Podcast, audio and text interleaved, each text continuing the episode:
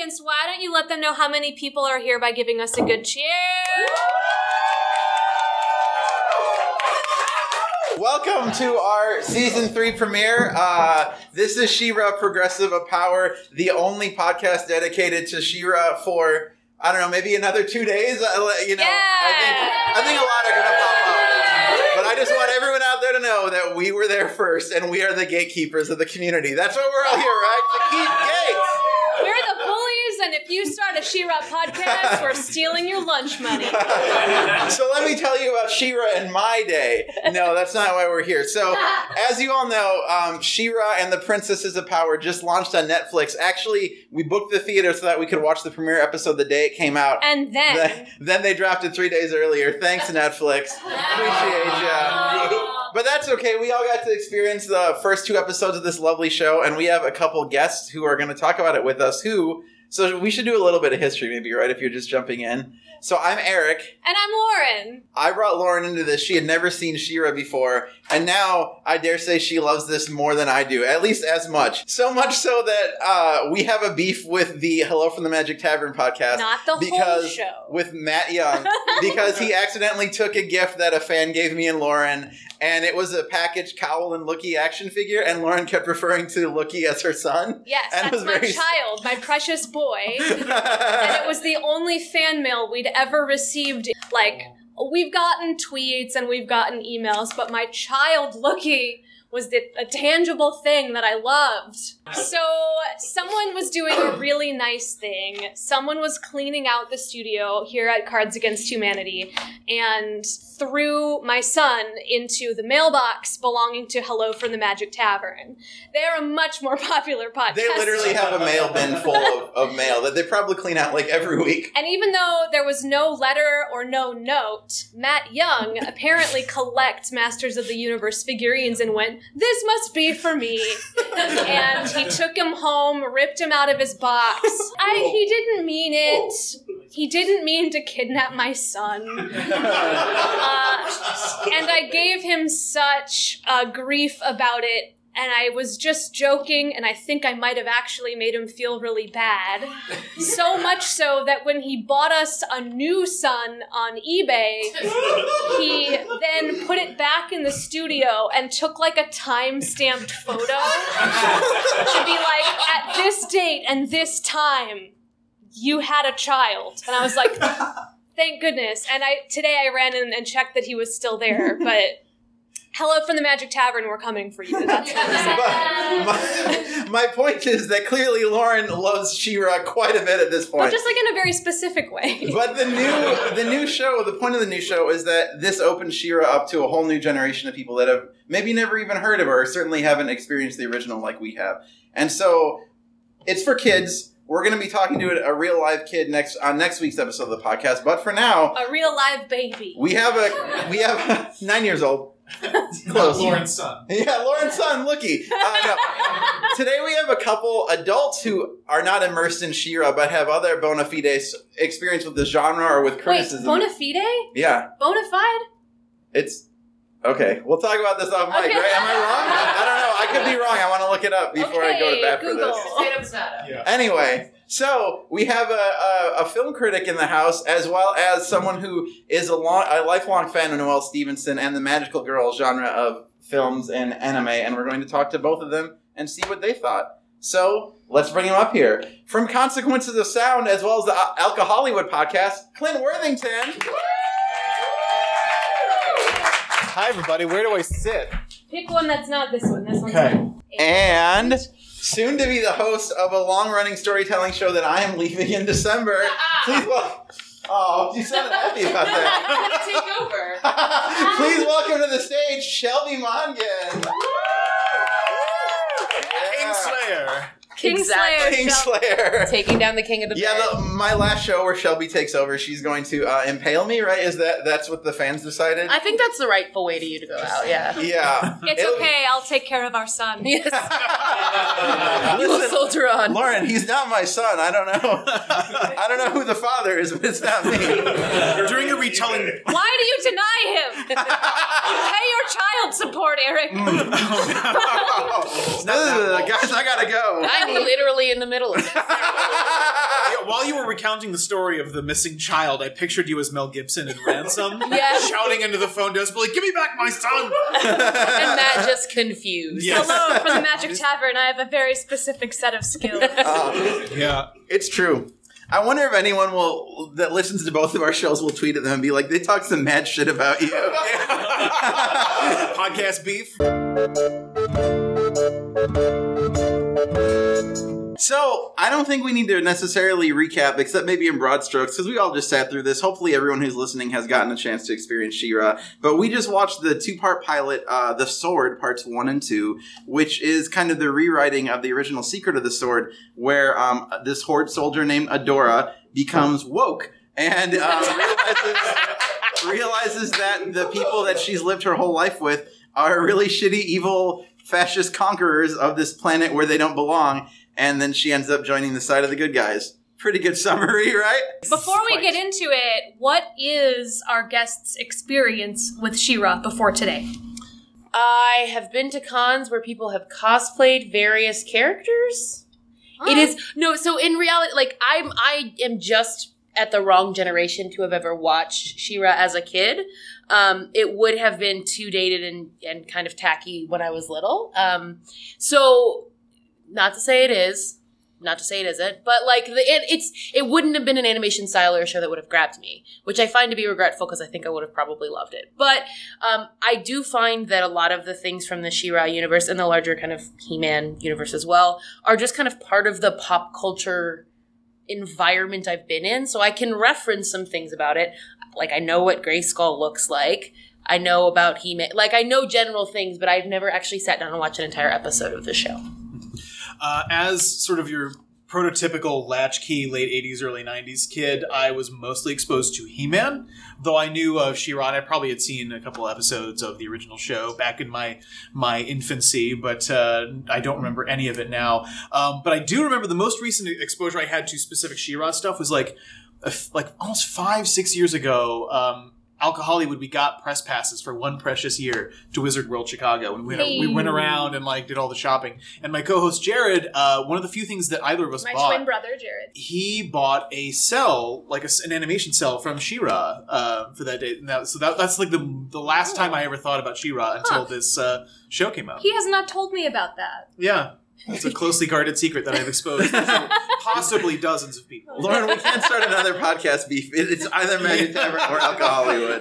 Is it beef if, if I'm in the beef? beef with myself? Having established that neither of you have really engaged with She-Ra much more beyond the fact that she does kind of exist in the pop culture ether, what were your first impressions of the two-part pilot? A lot of internal screaming. Mostly just a lot of screaming internally. Um, so I love a, a kick-ass girl show in general. I am also a giant child. Um, the people in the room might have noticed the moment when Bow ran uh, hard into the door. I laughed inappropriately loudly. Um, it, it, we so it basically it's written for me. Um, and the the moment I knew I was sold, you know, throughout I loved the whole thing, but um, the moment we got a magical girl anime style transformation sequence, I was prepared to die for everyone on the show. I was watching you and not the screen. you mean my childlike clapping and glee? yeah, well, I am a big childhood fan of Sailor Moon. Of course. And there's a lot here that is borrowed, I think, in a loving way from that whole genre. And I saw in your face Mhm. that, like, this was the thing we shared and knew together. Yeah. Well, I think so, and I'll, I can talk about this more later. But I, like Eric mentioned, I've been following the shows, the showrunner for years and years and years, and she is of a similar generation where Sailor Moon was an impactful thing, and like that introduction of anime and the introduction of specifically the magical girl genre was paramount paramount to your childhood foundations. Um, it was clear to me throughout the entire show. I mean, it really was just, it, it felt like a magical girl anime all the way through, which I am so here for. As for me, I mean, I I wasn't sure exactly what to expect going in, but I was I felt sort of primed for it, not just because of uh, you know talking with you and knowing about the the your, your guys' podcast, but um, I'm also a huge fan because I'm a TV critic in addition to a film critic, and um, I think maybe a year ago I wouldn't have been as primed, but um, I just came off like a very short lived TV podcast for Consequence of Sound, in which we watched a lot of Netflix stuff. And uh, I was especially introduced to Steven Universe through that show. And so there's a Yes. lot of Steven Universe, which I'm sure we'll get into in the show. But I'm also a huge fan of the Netflix version of Voltron. Um, so they had already uh, they had already hooked me on like successfully rebooting these 80s cartoons with a level of complexity that I wasn't really you know prepared for. Um, and also, there's a lot of Avatar: The Last Airbender in there. So this is this feels of, of a kind with a lot of um, this kind of streaming service centric, um, more mature children's programming. Um, so, and I thought it fit it nicely. there's there's something that's both satisfying and really frustrating about the fact that Netflix is really killing the game on remonetizing nostalgia because the product that they're making is so good like it's good it's not just buy this thing because you used to Remember watch it or- this? Yeah. right it's not just remember this it is offering something new to the picture and it both frustrates me but it also brings me a great deal of joy It's the frustration that comes from when you're like, oh, you got me. Take my money. Right, exactly. but for good reason. And I want, um, I've been seeing on Facebook my friends with kids, like, I've been watching them recount the fact that their daughters, I mean, their kids, but their daughters especially, are watching this show. And it's not just because dad really liked He Man when he was little, it's because it's a genuinely good show. And Netflix knew that too because um, little peek behind the curtain. I was going to try to get us screeners ahead of time, um, but by the time they got back to me, they were like, "Oh, we're just going to release it on the 13th early." Because of fan anticipation, so they had such faith in the show that they yes they released it three days earlier than they said they were going to. Lauren and I actually had that conversation. We were wondering what kids are going to be able to stay home from school and watch this, and then we were, then I thought, no, We're- it's adults we're the like me who Yeah. shun, Yeah. shun their work obligations to binge this Tuesday. They'll watch it on Saturday. The- yeah, the kids don't pay for Netflix. Yeah. like, they will watch it when Right. parent puts it on. But what's I love your point, Shelby. But what's interesting about that too is we were talking um, in the break about how the original He-Man and She-Ra were so closely tied to capitalistic interest Yeah. to the point where like the figures were literally just like mass-produced body parts with like a new sheen and accessory Mhm. slapped on them, and then it was like the most successful toy line of all time. There's none of that kind of outward marketing yet for this show. Like they're really leading with the narrative. Uh, it's for sure coming. I'm gonna buy so much stuff from this show. Hell yeah! Uh, anything that Shadow Weaver comes out, I will buy a Shadow Weaver thing of. I'm so pleased to hear you like Shadow Weaver, our favorite character. I love Shadow. So I have, I Lauren and a lot of my other friends who were classics fans had some uh, trepidation about her redesign. I love everything about Shadow Weaver. Actually, what this show reminds me of, which maybe someone out there will get this, is X Men Evolution.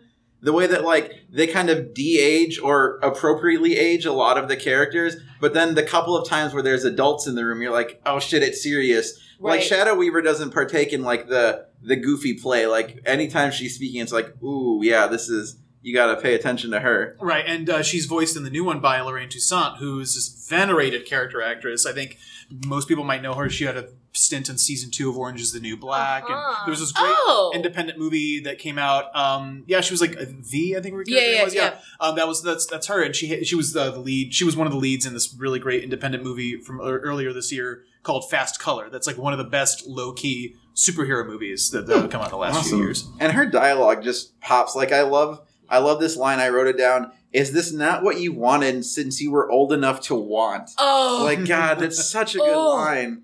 This is what I raised you for, Adora. Now is your chance to prove yourself. I saw talent in you the moment I found you as an orphan child and took you in. Is this not what you've wanted since you were old enough to want anything? I'm glad they put that line where they did because I'm going to be the first person to throw some like constructive criticism out there. and I find uh, these two episodes a little exposition-y, and she's the most exposition-y. Yeah. She's like, you know, when I found you Right. as an orphan.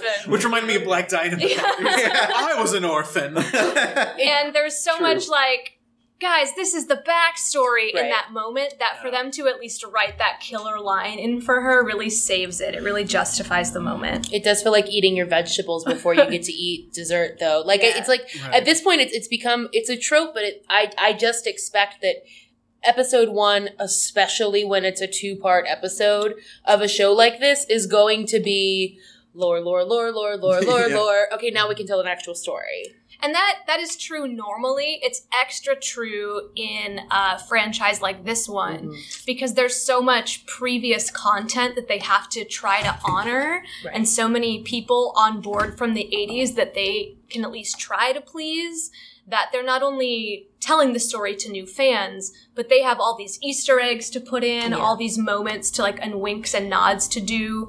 Uh, there's a lot in this episode that uh, is already hinting at She-Ra's true origins. Uh, some that we might recognize from Masters of the Universe, and I find that very exciting. But I like that they also they only dwell on the backstory when it's relevant to the emotional truths of the characters. Mhm. Like uh, we have the password Eternia, which I find enthralling, and I'm gonna guess some people in this room that like r- registers nothing. That's totally fine. I love. What's Grayskull? I don't understand. you will, and that's it. Like that's all we get about it. I do like that she just accepts it, like, oh, well, this is just the code word. Right? Yeah. Just like I read this ancient language and there was a code word for that, like, oh, Grayskull must be similar. yeah. But we do see a comet and we do see a portal and we do see a baby crying. And so if you're a fan who's really expecting to see a certain something something from this story, like it's there for you to find. Mm-hmm. But if you're new, it barely matters. And I thought that was very elegant. Yeah. Yeah, as someone who isn't as steeped in the lore, that that felt like a really interesting mystery that I'm sure, you know, I can if I think hard enough about it, I can predict where it's going, but I don't Right. really care to do that. It's it, yeah, I, I really enjoy sort of how elegant, apart from like those brief clunky. There's like a little bit of clunky dialogue in the first few scenes where they have to establish, you know, um, Adora and Catra's relationship and the Right. stuff with the Shadow Weaver. Um, but otherwise, yeah, I thought like focusing really quickly on the dynamic between Adora, uh, Glimmer, and Bow, I think Ugh. is the real heart of the two episodes, and that's like where it really starts to come into its own. Can we just have a drink for the fact that Glimmer is thick? Because yeah. I like representation, please and thank you. Yeah. exactly. Like, uh, like More I- shades of Steven Universe because Right, but yeah, yes. Amethyst, yeah. she looks like a real person. Um, Yeah. The minute she walked on and I saw that, I was, I knew, I- I had heard things. I'd heard kind of, um, been seeing Noelle and the rest of the sort of team on Twitter showing some images of the characters of whom I have no background. So I was like, Glimmer, cool, she's purple. Um, but seeing that design and realizing that this is going to be one of the main characters in this major show, like, that alone made me very happy. Their relationship on top of that, the fact that that, that fully fleshed out relationship, even in a small two episode chunk, was interesting. like and that's one of the downfalls of having mass produced characters literally is like there's no Yeah. diversity of body because the toys are all just one thing uh, it's great in this show and lauren and i always talked about one of the biggest issues with the original She-Ra is there's no characters of color like there's one black woman on the rebellion who i think is in two episodes Yeah, and has like two. five lines mm. yeah And she's she's in the show. She's in like episode three. Yeah. Oh, cool. Yeah, Yeah. she's coming. Yeah, because the impression I get, because I've only seen the first two episodes as well, is that there's, there's going to be a slight anthology feel to this, where there's going to be like a princess of the week Yes. um, that I get. So we're going to see a lot of different shades of this world, which is really cool. I got the whole wide world. I got the whole world just to find her. I got the whole wide world. I got the whole world to find out where they hide her. Hit us with your question. No, I love it. So I, I've noticed the the pluralization of the remake. So Princesses of Power Mhm. versus Princess, and I I am super intrigued as someone who is fascinated by sort of social constructions of gender and and some of the words and the images that we use about the way that this show treats princesses as from the bad guy side this sort of dangerous power. But princesses not just as it seems sit in a tower but as a way to designate insanely strong powerful like magical women. Um, is that true in the original where there's multiple princesses or is she-ra like the princess we It's- both went like that. For the people at home, we both put a hand up and like wiggled it, like, Yeah. eh. you should have heard the wind blowing by the mic yeah. there are multiple princesses. Um, I, they didn't really make any new princess characters for this show, but Okay. princesses wasn't a concept. There wasn't a lot of emphasis on unified world building in the '80s, which is totally Fair. different now. What? Uh, yeah, it was like, hey, you can go to Toys R Us and get this one, and this one, and this one. Yeah, Yeah, they're they're all characters that existed in the original, but their relationships to one another, uh, their kingdoms, the the struggles that each in- individual is going through, the growth that they have to experience. That's almost all new. Uh, it was very. Uh, Clint said the word toyetic earlier in the night. It was very welcome, much. Uh, here's the Google here's the snow woman. Right. You could go buy her toy. Here's the Right. mermaid woman. You could go buy her toy. And now they have a point. They have a And now that we know their narratives, we want to buy their toys. right yes aggressively so yeah i just i find that interesting because thinking about there's been a lot of acts in different kinds of children's media so like in books and shows and things to take the concept of princess and sort of shift it. So there's um, i don't remember the name off the top of my head. Perhaps my helpful fiance who used to be a children's librarian might know. Um, but uh, there's a book about a princess whose whole gig is like rescuing a prince from peril. Um, these are sort of the, some of the narratives that are starting to come up but it seems like this is going to play with that word that has very specific pink with a cone hat for some reason um, like pink dress in a tower you know pretty pretty princess um, those connotations and and play with them in an, in an interesting way that I think is valuable for little girls and little boys to hear. No, absolutely. I think um, it, it is really interesting to see the way that this show classifies princesses, where especially when we first see we we're, we first enter this rebooted world from the perspective of the horde, right? Where there's you know we we learned about the princesses, we see them first in this monstrous propaganda poster on the side of a punching bag, and uh, you know there's a conversation um, later after Adora first becomes She-Ra briefly that she's unsure. She doesn't want to be a princess because that's a pejorative in her specific culture. She calls them monsters. Monsters, yeah, and there, there's a lot of like different sort of like. I, I couldn't, you know, I'm sure this is deliberate, but that, that very sort of it's a divided divided land with their own sets of facts, you know, um, which I thought was fascinating. And seeing the way that happens, especially even in that that the, the world that Glimmer lives in, where there are specific princesses with specific powers, and then She-Ra seems in a class all her own, almost godlike. Um, this unstoppable force. Like whenever whenever we see her in the pilot, she's this glowing like you know Untermensch and base uh, Ubermensch. I mean, I guess so. Um, it's this. It's really fascinating to see the way they've up they scaled up her powers and sort of treated that with a sufficient level of majesty and almost fear. Um, so it's cool to see like the different ways princess, the word princess is, is uh, associated in the world. I'm very glad because I think you're correct that She-Ra is kind of frightening. Yeah. And there's a majestic and feminine and awesome fear, but like Mhm. still she's scary. And I think it adds some nuance to who the horde is and how they feel about the Whispering Woods and Right. the princesses. It is hilarious that they live in the fright zone. I kept thinking of the How did no one get that? Yeah. They're talking about how scary the outside world is. But um, what I love so much about this show in general is that all of the lines are blurred. You know, the princesses are a little bit scary, and in turn, we see this in the pilot, and we especially see this later in the show. There are kind, good people who kind of are on the horde too. Yeah. um, everyone is so fully realized and everyone is so fleshed out and motivated that you know no one's just truly good or truly evil. And it's so important that when you're talking about a political struggle you're talking about fascism you're talking about power. You know i'm in grad school right now getting my mba and i just finished a huge project on enron Ooh. and the whole point of Enron, I know, boo, it was a huge, terrible scam. But the whole point of Enron is that there were a lot of people in that building who meant well and for whatever reason, they had a charismatic boss, they liked the money, they truly thought they were doing the right thing. Otherwise, good people wound up doing bad things. Mhm. And this world that we're building sees people who are kind and have friends and have positive relationships committing atrocities.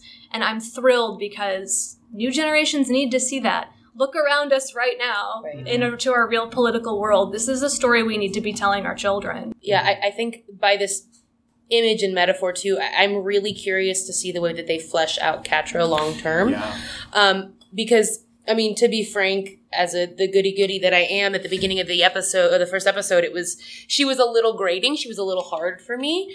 Um, but I, I think going on further and further and understanding how much knowledge she has and what got her to be at the place and the amount of or the I guess the lack thereof of caring that she seems to have that she's very much focused on herself but seems to have something good in her. I'm really excited to see how they flesh her out because it I mean it seems like they're obviously pushing her in a more evil direction or on the the bad side, quote unquote, but not all bad guys are bad. Right, and speaking to that complication too, like so much of it feels born of, especially that final confrontation they have in the pilot, Yeah. feels born of like she's not really necessarily opposing it for any particular reason more than I knew I know you. We've we've been friends since childhood, and suddenly you, you buddy up with these other people you've known for a couple hours, and so it's much more personal. It's about their friendship for her. Like the cruelty doesn't register to her. she, She, gets doesn't that care. the Shadow Weaver's full of crap, Yeah. but Right. like she does it out of fear, out of loyalty, out of just uh, habit, possibly. One know? of the most uh, stirring moments of this episode for me is when Adora gets her promotion and Catra and Adora are just hanging out, and Catra's happy for her, but maybe not really. And immediately, Adora's willing to look Catra in the face and say, Well, maybe you didn't get promoted because you're kind of disrespectful. And power just immediately starts to needle at their relationship Yeah. Mm-hmm. it's it's really sad and that whole dynamic comes to a head at the end of the pilot when you see like the smoke clear and Catra's standing there looking at She-Ra. That's where this animation, this generation of animation, really just slaughters. I the emotion on Catra's face right there. We never saw that in the '80s. That relationship, you don't need any words; it's there. I'm on the record as saying this in one of our podcasts, but uh, I, I th- you know, guessed that because the original She-Ra is very much about a woman kind of coming into her family, and I think this show is much more about friendship and like the family that you make. And the pilot definitely seems to back that up. That Adora has to navigate these gray relationships with Catra and with Bow and Glimmer, and I think that's that's really cool and probably very relatable to young people. Why are you doing this? Because you left me. And if I don't bring you back, Shadow Weaver's gonna have my head. So enough with your weird little identity crisis and let's go home already. Or do I need to zap you again? The other thing that I think is fascinating about that relationship that I think we'll see play out as well in the relationship of Adora with Glimmer and Bow is the relationship of people who inherently sort of have different talent and therefore power dynamics. So it seems to me the undercurrent of Catra and, and Adora's relationship was while Catra might be talented, she might be, you know, strong or swift or whatever it is, she doesn't try because she doesn't want to fail, and she inherently then kind of appears to be the weaker of the two. She's the Watson to the Sherlock. Um, what do you do when that thing that is your security blanket, who has kept you safe, but also made you feel maybe a little bit worse about yourself, abandons you, right? Or chooses a different side or comes to a decision that you've already reckoned with. Um, and I imagine, given the sort of ethereal, um, divine esque nature of the She-Ra character, what's what is how are Bow and Glimmer going to reckon with being friends with that? Yeah, that's true on both sides. I mean, Catra is shown up by Adora, and then Adora shows up in a new group and starts showing them up Right. too. Um, but she seems, I mean, it, I am assuming because this is a story for children, I, I don't feel like I'm super off in understanding the plot. She is a, she is descended of ancient beings. Like she is more than just a normal person. So that that's not going to be an escapable dynamic in likely most of her relationships. But how they navigate that, and then in turn for kids, how do you navigate being friends with the smartest kid in class or the star athlete? Right. How do you, when you're not that kid, how do you navigate that? And if you are that kid, how do you be not an asshole to your friends? How are you conscious of that? Right, and there's also the question of where Adora begins and She-Ra ends too, Mhm. because it seems, especially during the transformation stuff, it seems like She-Ra is an entirely different person. and That like it's not necessarily that Adora seems in full control of. I don't think we've seen She-Ra speak as Mm-mm. She-Ra in these first two episodes. She doesn't at all. Like, no. She doesn't at all. So it seems seems like this entirely this this force of nature that you let loose on the battlefield, and then like when she comes down, she's like you know She-Ra when she transforms into her is pristine and in that you know incredible costume, but then when she dematerializes back into Adora, she's coated in dirt from the attack. Yeah. So it feels like there's there's almost like not necessarily a Jekyll and Hyde thing going on, but there is sort of this issue of this power that she can control, and to what extent, like, do Glimmer and Bow project how what they feel about Adora on She-Ra? Yeah. I don't know. We, we see in that the second transformation so like you said with the amazing animation and the subtleties Yeah, we can get great. the minute that a little bit of Adora pokes through the She-Ra thing the entire thing vanishes like the minute that she has a little bit of human doubt or like a little bit of a something pokes through that seems less godlike the entire thing drops for her. So yeah, she doesn't seem in control. I imagine if she has a voice, it would be booming and terrifying and glorious, and I would be very turned on. But like, I don't know because she never spoke. Right? There's that authority of that silence. She becomes Yeah. one of the. Actually, she becomes to me one of the adults. So hedging off that theme, when the adults are in the room, things are serious. When Adora becomes She-Ra, she is one of the adults. She's taller than everyone else. She doesn't speak. She holds this authoritative space. She has that glow. She has those like that, that those alien sort of eyes, that Yeah. like bright blue glow to her eyes that Adora doesn't have. That Yeah. makes her seem even less sort of human and approachable. And that hair. that that hair though, oh my god! Can we talk about the design, the redesign of the character real quick? Oh, it's and so can we good. like quickly um, just put to bed any possible criticism that this is like not great? Like just just. Com- on the record, say uh, "fuck off" to all the people who are really, really shitty about like the character designs. You mean because she wasn't sufficiently fuckable as like a sixteen year old? Yeah. honestly, that's that to me from what it like reading from the outside in. That's what a, that was the kind of background message to a, some of the critiques. to Yes. Oh, that- that oh, was- it was the practically text. majority. yeah, I was Yeah. trying to be Yeah. favorable, but you're No. I, I was No. talking to I No was talking to. Eric earlier today or yesterday about this argument. And on one hand, we both agree that once this show dropped, a lot of the negativity mm-hmm. toned down. Whether that was really toxic people not actually willing to watch it, or in my heart of hearts, maybe people watched it and, and like liked it and Yeah. came around. But I still saw a couple of those gross adult men who this show isn't for anyway, saying, Gosh, Adora is like feminine and a nice young lady, and then she turns Ew. into this hulking masculine creature. Mm-hmm. And the problem with that is that she's no less feminine because feminine is such a crappy sexist misogynistic term like she's not less feminine she's more muscular she's stronger Right. she's gorgeous she's empowered i don't look at that character and go ugh now she turned into a gross dude i look at that character and i go wow now she's a goddess and Mhm. if your top concern is whether or not you see her boobs you need to get out of this fandom i am coming to murder you yeah.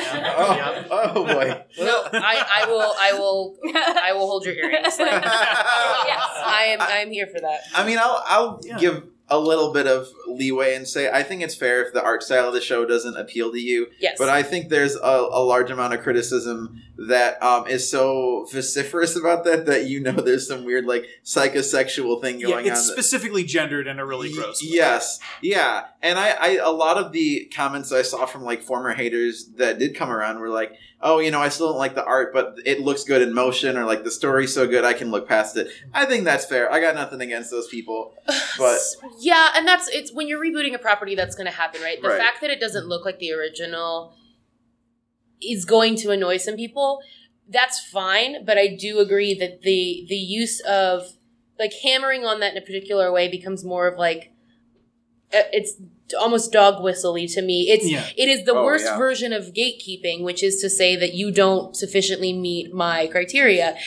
in contrast to the way 80s cartoons looked where every, everyone had these idealized very bifurcated bodies where, where men were these hulking bodybuilders and women were these like overly feminized like hourglass shape kind of curvy, curvaceous sex objects um, i feel like children's animation now is able to give give a little more leeway to body types of you know all, all sorts. You know we were talking about glimmer um, how awesome it is that there is a plus size uh, you know hero for women. And even like just these different people who look like more like real people. Yeah. Like Yeah. they just like no one is like no one is shredded in this show, but they are they are athletic and they are you know lithe and they can do the things that they need to do. But the emphasis isn't on like muscle definition. Right. Bow has whispers of being shredded. Yeah, per, yeah, a little bit. We got that. We got Which, that. like, that's cool with me. We got okay the with midriff. that. Like Um, Cheaty.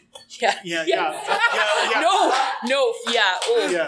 Can we start a Good place separate to We pod? have, a, trying we have a minute. Just- You put the peeps in the chili pot and eat them both up. You put the peeps in the chili pot and add the M&Ms. You put the peeps in the chili pot and makes it taste bad. to move off of, Sh- of She-Ra and Adora for a second, I do really, really like. I think Bow is. I'm warming up to is my favorite. Oh my god, Bow's the He's so best. charming. Um, especially, I mean, because they redesigned him, you know, uh, and obviously he's a person of color now, and and, and with that uh, more subtle, subdued, um, comparatively uh, outfit, where like it's not quite. yeah. In the old show, it's like Low literally a heart on gold armor, and now it just sort of looks heart shaped. Still a Um, midriff though. He's still a midriff, and that dope fade. He has a dope fade. Yes, Oh, Let's yeah. not- let's not lie. And I, it, I loved him even more once I found out who voiced him. Once I recognized the voice.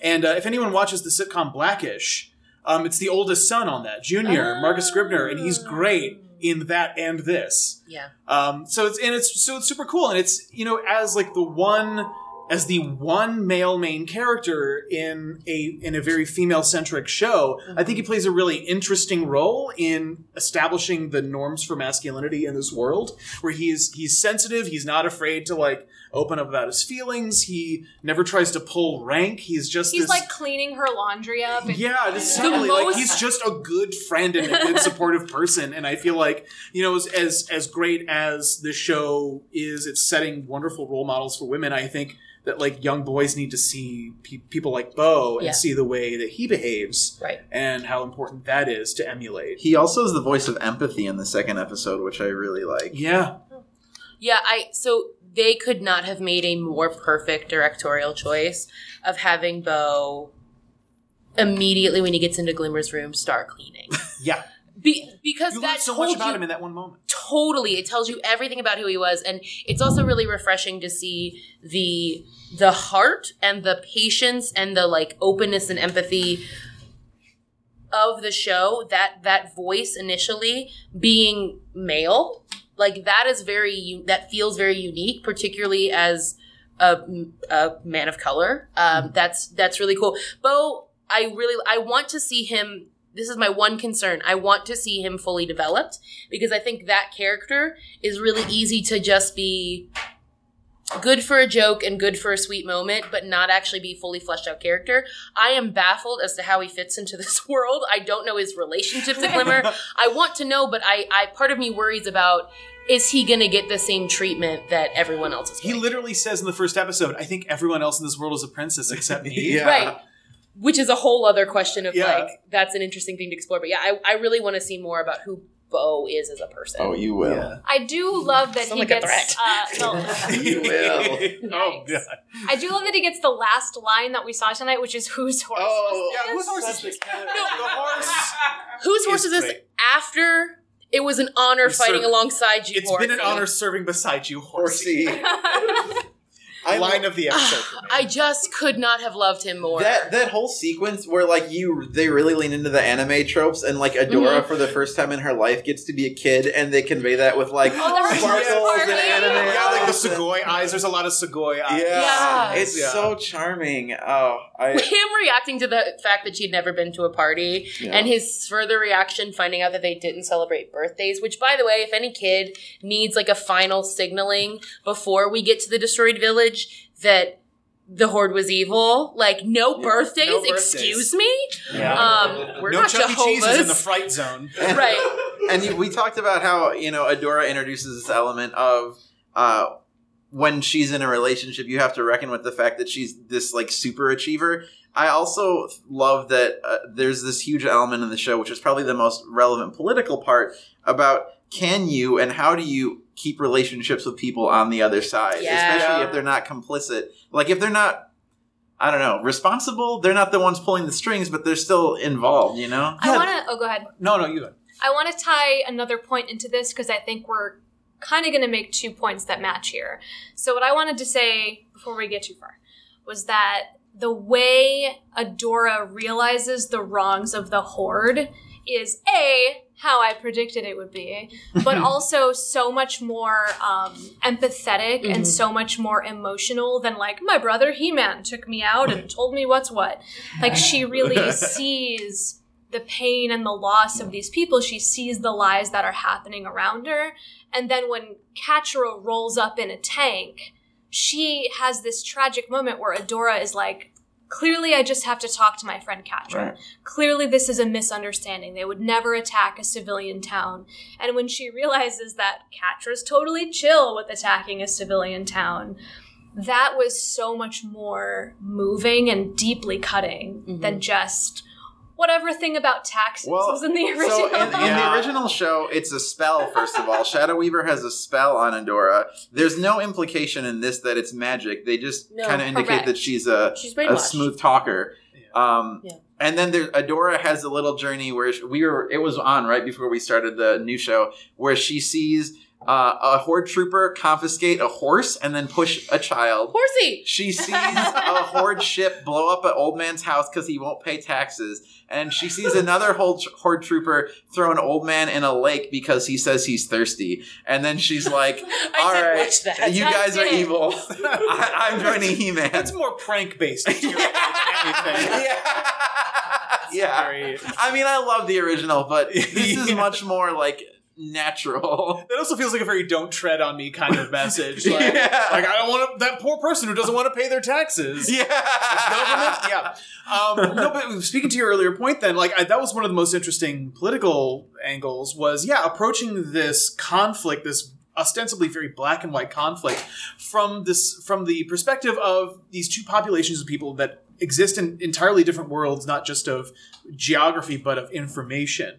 Where Adora has to unpack a lot of myths that she's heard about the rebellion and everything else, and then like you know. Uh, Uh, Bow at one point talks about how everyone calls you the evil horde, Right. and she's never heard that. Yeah. Right. Yeah, Glimmer's line that I wrote down because it was my like line of the episode was since when do horde soldiers not want to hurt anyone? Yeah. Right. Yep. And so there's that idea of like we have we each have these assumptions about the other and like, you know, it's an imperfect analog to our our own world. But let's still. let's make it even grayer. I was thinking about this during the episode.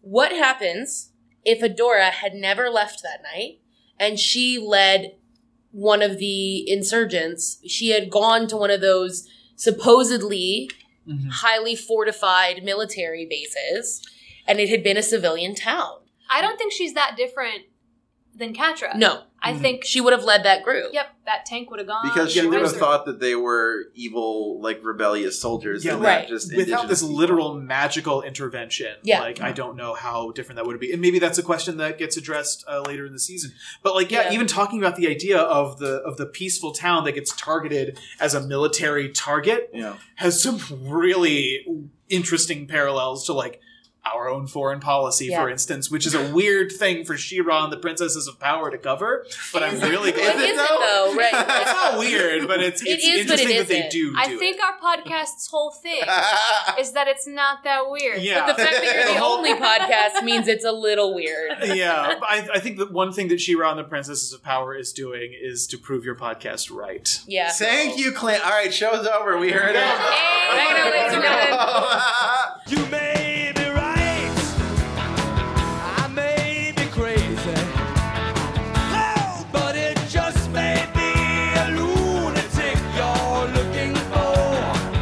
Let's do some uh, final thoughts if, if we're good with that. My final thought as a cosplayer is that Yes. these outfits are so sick. Yeah. Uh, and they're also very battle appropriate. So, Mhm. uh, 80s animation does a lot of recycling uh, sequences, and so 80s Adora does the same spin kick over and over, in which we never see her panties, and it's really conveniently drawn. Everyone's wearing shorts now, and you can get thrown, and you can flip, and you can kick, and actually move in a way that is reasonable and not for the male gaze. Thank you, 2018. Yeah. You did something right, 2018. Thank Get back God. to work on all that other shit. Right. I'll say my piece, which is Lauren said it uh, off mic before the show. Thanks, Lauren, for stealing my emotional moment. But for me, watching this, uh, it is very emotional for me because. All right, so when I turned 21, I went to Las Vegas, as you do, and I got to see We Will Rock You, the musical. And it, it was such a weirdly moving experience for me because um, when you're my age and you love Queen, you you grow up in an era where Queen is already of the past. Like Mhm. Freddie Mercury is gone, and you love him, and you'll never see that live. And when you see his music brought to life in "We Will Rock You," I found it so powerful. It's like, holy shit, this is alive in a new, vital, breathing way, and it, it really touched me. And that's how I felt about this show too. Like, it's not the same thing that I loved, but it's it's changed for a new group of people that can love it as much or more than I did, and I think that's magical. And there are th- some things I don't love about the show. We haven't really gotten there yet, but I I'm very I- I'm fine with Seahawk. I, I'm very on board with the uh, in general She-Ra and the Princesses of Power. Uh, kind of to that same series of points, the way I felt the first time I watched this pilot, which was last night, and I cried a lot, was uh, the same way I felt watching The Last Jedi. And frankly, not The Last Jedi, Force Awakens, heavens. I don't actually like The Force Awakens that much. Uh, hot take. I don't like it that much. Yeah, that movie's not that good. It's not that good. It's not that good. It's But- a new hope. Hey, it's fine. It's fine, and it's fine for the following reason. uh, the Force Awakens, in my opinion, is basically the new Ho- a New Hope. If a New Hope had women and people of color allowed to be in the cast, So marginally better than like just Right. that's the the minimum step you should. right? It's follow. just the same story, Yeah. but we actually like met a very low bar of diversity and representation. Right. It's not a good movie otherwise, and yet I wept like a child because I grew up with Star Wars. Star Wars was like my first fandom. It's everything to me. And seeing just women piloting X-wings and even women in the background during the evil scenes, I just wept.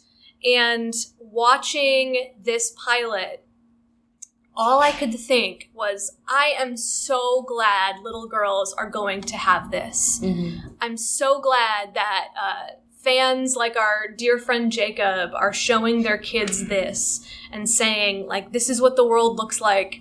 This is what you're capable of. I can't think of much that I got to see when I was a kid that showed me not only myself, but just the regular and colorful world around me getting to save the day. I'm so thrilled that this is here. And from a podcast perspective, I'm glad we were right about so many of these themes. Lauren was more right than I was. I've been on record as saying that. Nice. Um, yeah, as for me, I'm really, really excited. I really enjoyed the pilot, and I guess in terms of final thoughts, I find it very interesting that the evil horde operates on a uh, on a steady apparatus of fake news and literal bots. I- Damn, Clint. It's not subtle. no, this show is many things. Subtle is not one of them. Um, Truth. Yeah, I think there's a lot of really powerful things you can say about the, the kinds of conversations that they're starting, the things that they're doing. Um, and, and I have thoughts on all of those, but really, I mean, part of me, I take my final thoughts at the end of the day is like, I just want to live in this world. I just want to watch the show. I don't want to stop watching the show. I just want to be there. Um, it is such a beautiful, wonderful place to sit and be. But I think the one thing that I want to leave with, we didn't really I, I kind of alluded to this, but I want to point this out as people are thinking about and consuming this new series. Is it is so important for little girls to see this, like Lauren said. I, I I cannot fathom the amount of like trees I would have been kicking to try to pretend to be She-Ra if I was a little girl this was on. But also, it is so important that little boys are watching the show too Yes. Same. both are very very very important i want to see little boys wanting to be she-ra in the same way that i know there were little girls who wanted to be batman or superman because that was the option they were the cool superheroes And to learn how to be a man by watching Bow. yeah, Yeah. all of the above but man this show rules i'm gonna go home and watch it right now Yeah, Clint, are you gonna keep watching? Oh yeah, totally. Hell yeah! Absolutely will. Awesome. Yeah. Well, guys, thank you for joining us. Uh, we had a really good time. Our show is back. I'm going to go home and edit this tonight, so it'll be live sometime, hopefully before midnight, so we can make our release date. And uh, we'll be back to studio episodes next week. And our thank you next, for coming. Our next episode is this again, but Yes. with kids. Yes. And then after that, we're going to go episode by episode. Yes. Correct. Yes, that is correct. Great. I just think it's important to remember that we all love this, but we're not its target audience. Mm-hmm. And No. it's I don't think we've gotten the opportunity yet to bring the true target audience of Mm-hmm. She-Ra into the studio. So look forward to it, and we hope you're looking forward to the rest of our season as well. Thanks, Lauren. Thanks, everybody. Have a beer and some cookies and uh, take care of yourselves. I wish we had a cool sign off line, but we don't. We have the power to